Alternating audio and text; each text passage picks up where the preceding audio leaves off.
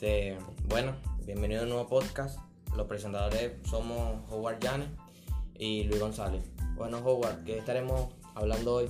Este, bueno, yo leí en, internet sobre una masacre que hubo en China que durante la época del presidente Mao, que este, yo diría que es un crimen sin castigo, porque durante ese, gobierno pasaron muchas cosas que para la humanidad son serían aberraciones, pues son cosas que no que ninguna persona debería vivir.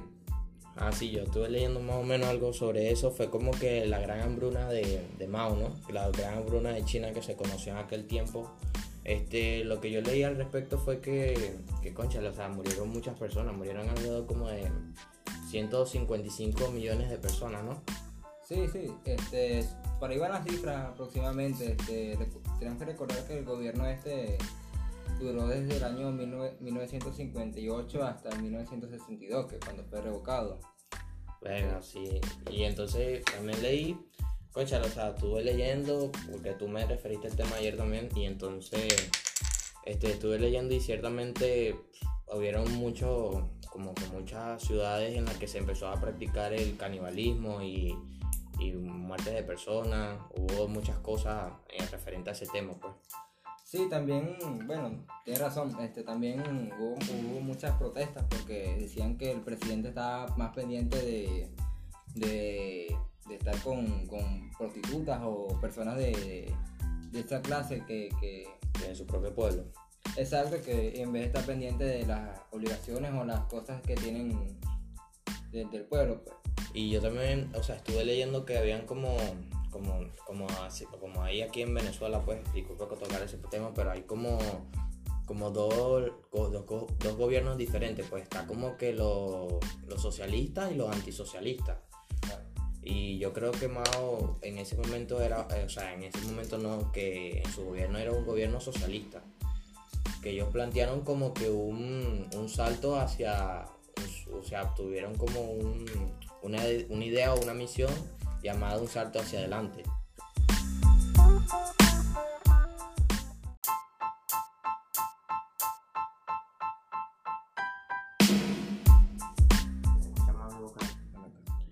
Este, bueno, volvemos al podcast. Este, seguimos hablando sobre la situación que hubo en China, este, sobre la, la muerte que hubo bajo la presidencia de Mao entre 1958 y 1962.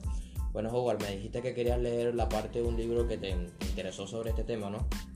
Sí, claro, este, de, esta, de, esta, de este hecho hubo un libro que escribió y quisiera citar una parte que decía, este, mientras el líder revolucionario Mao Zedong disfrutaba de su habitación del tamaño de un salón de baile y, una- y varias chicas, varias chicas jóvenes le quitaban la toalla húmeda, la porquería del cuerpo, mientras morían más 45 millones de chinos aproximadamente. Verlo, o sea, es una cifra bastante grande y bueno, se entiende sobre todo la- las intenciones de este, de este líder, pues de este presidente en ese momento que le importaba más su, su liderazgo y su bienestar antes que la de su pueblo, pues. Este, y también, o sea, estuve leyendo sobre la cuestión del salto hacia adelante.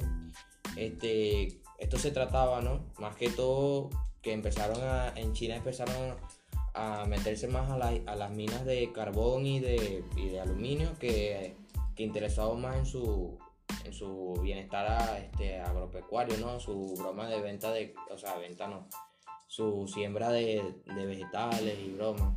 Sí, claro, porque tengo entendido que la, la economía de China eh, este, por esa época era más de la venta de... Se basaba prácticamente en la, en la venta de- de hortalizas, de todo ese tipo de, de, cosas, pues se, basaba más o menos en la, en la parte de la agricultura mayormente y fue un cambio total de pasar de, de- la agricultura a trabajar en fábrica. Exacto, en minas y en cuestiones. Y gracias a eso fue que empezó la hambruna, la gran hambruna de China, pues que o sea, se empezó a extender más en todo, en toda China.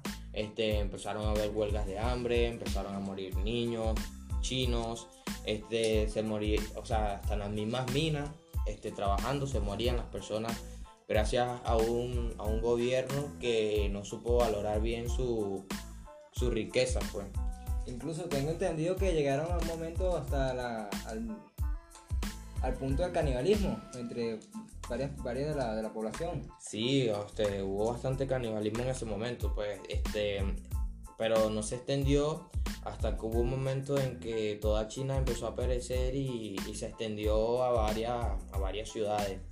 Este, hasta ahora no, no tengo el, conocimiento a qué ciudades se concentró más el canibalismo, pero, pero se supone que fueron a las más alejadas del centro, pues.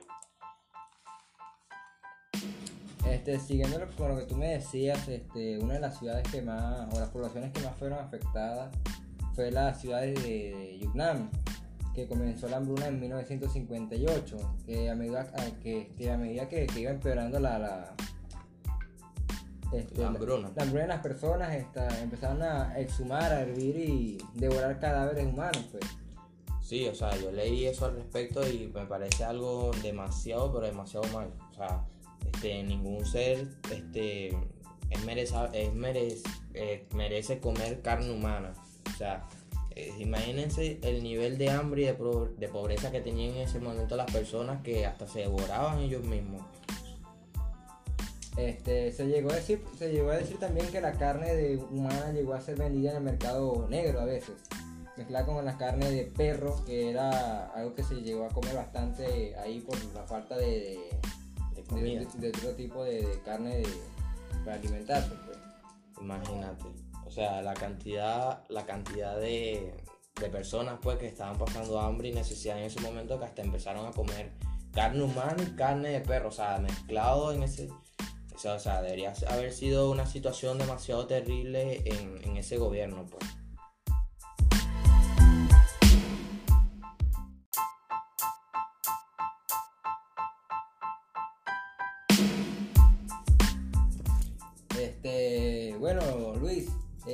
Ya, tenemos, ya hemos extendido bastante el tema y hemos hablado mucho sobre él. ¿Cuál sería tu conclusión sobre el tema ya en sí, pues?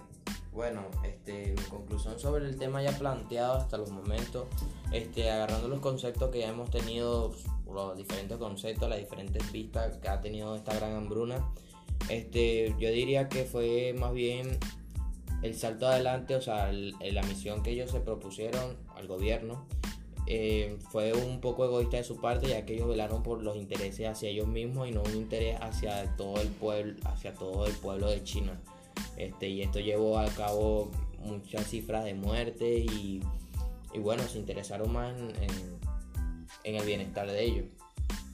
Este, bueno, yo también, yo, para mí lo que, lo que yo pienso que, que en realidad fue, este, que bueno, que el gobierno se, se centró más en enriquecerse ellos mismos y dejaron a un lado la, el bienestar de los, de los sus ciudadanos, pues, y buscaron enriquecerse y, vivir este, una especie de vida llena de lujos, olvidándose de, de que las personas, de, las personas de su pueblo también necesitaban eh, todas la- las necesidades que tienen, eh, tienen todas las personas, pues, este, vivir, tener una buena vida, no pasar hambre, que, eso es algo que, es inaceptable, pues, no se, no se debería pasar en, las personas, pues. Claro, o sea, no sería, este, todas las personas tienen derecho a, bueno, a, tomar sus propias decisiones también y como que el, gobierno también ten- tendría la obligación de plantearle el plan del trabajo al pueblo, no tomando unas medidas drásticas ellos mismos,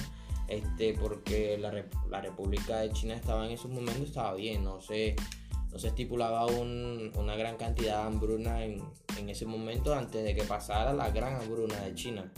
Eh, y bueno, la- lamentablemente murieron muchas personas en aquel momento. Y bueno, la, tuvo, el gobierno de China tuvo que admitir su gran falla en, ese, en, ese, en esa gran misión, en ese gran salto hacia adelante. Y bueno, tuvo que caer algún gobierno en ese momento y bueno, cayó. Y bueno, para cerrar, Howard, ¿qué tú opinas este, sobre el tema ya planteado del podcast? ¿Cómo, ¿Cómo te sentiste desenvolviéndote en este tema? Porque fue un tema muy interesante. Este, no, sí, sí, sí, fue muy interesante y me pareció muy entretenido este, este tipo de, de, actividades. Este, no, este, espero por poder poder hacer otro, otro más adelante. Este, bueno, no sé. Bueno, yo también siento que este tema fue muy interesante, este, ya que no tenía conocimiento de esta gran hambruna que, pasó en ese momento y que bueno sí pues fue un momento fue muy bueno compartir este tema y, conocer más un poco sobre eso, esos temas que bueno que hasta la actualidad se pueden manejar perfectamente y bueno este gracias por tomarse este por tomar el tiempo de, bueno de presentar este podcast Howard un placer compartir contigo este, esta actividad. Bueno, hasta la próxima. Hasta luego.